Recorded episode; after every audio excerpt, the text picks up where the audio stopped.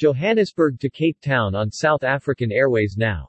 SAA's return will provide more market equilibrium in terms of ticket pricing. Since the carrier went into and then out of business rescue there has been less local capacity and that means tickets have become more expensive. SA return to the skies will mean more competitive pricing and will enable more South Africans to fly. After months of preparations, South African Airways resumes both domestic and regional Africa service. South African Airways' first scheduled flight takes off from Johannesburg to Cape Town on September 23. Flights are also set to start to five African capitals Accra, Kinshasa, Harare, Lusaka and Maputo. Following months of preparation after exiting business rescue, South African Airways SA resumes both domestic and regional Africa service.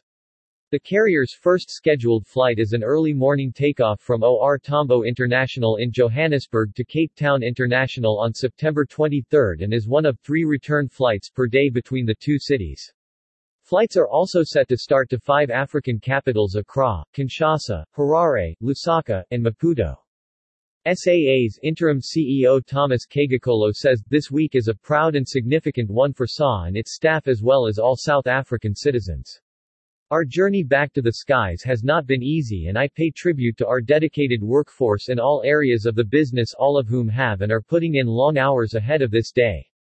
People in every facet of the business want nothing more than for SA to succeed and for us to build a new airline based on safety and exemplary customer service. Kgokolo says while South African Airways has big ambitions its overriding ethos will be one of responsible and prudent fiscal management and a commitment to transparency. We restart this business with a new vision of pride in the brand and one that has been inculcated into every staff member. Our first order of business is to service our startup routes efficiently and profitably and then look to expanding the network and growing our fleet, all depending on demand and market conditions. SAA's board chair John Lamola says, SAA's return will provide more market equilibrium in terms of ticket pricing. Since the carrier went into and then out of business rescue there has been less local capacity and that means tickets have become more expensive. Our return to the skies will mean more competitive pricing and will enable more South Africans to fly. Lamola says SAA's return to the skies is also a major economic enabler, particularly with its strong focus on cargo flights. Economics aside, there is also the pride factor. Seeing SAA's tail colors on international tarmacs is not only positive for South Africa but the rest of the continent.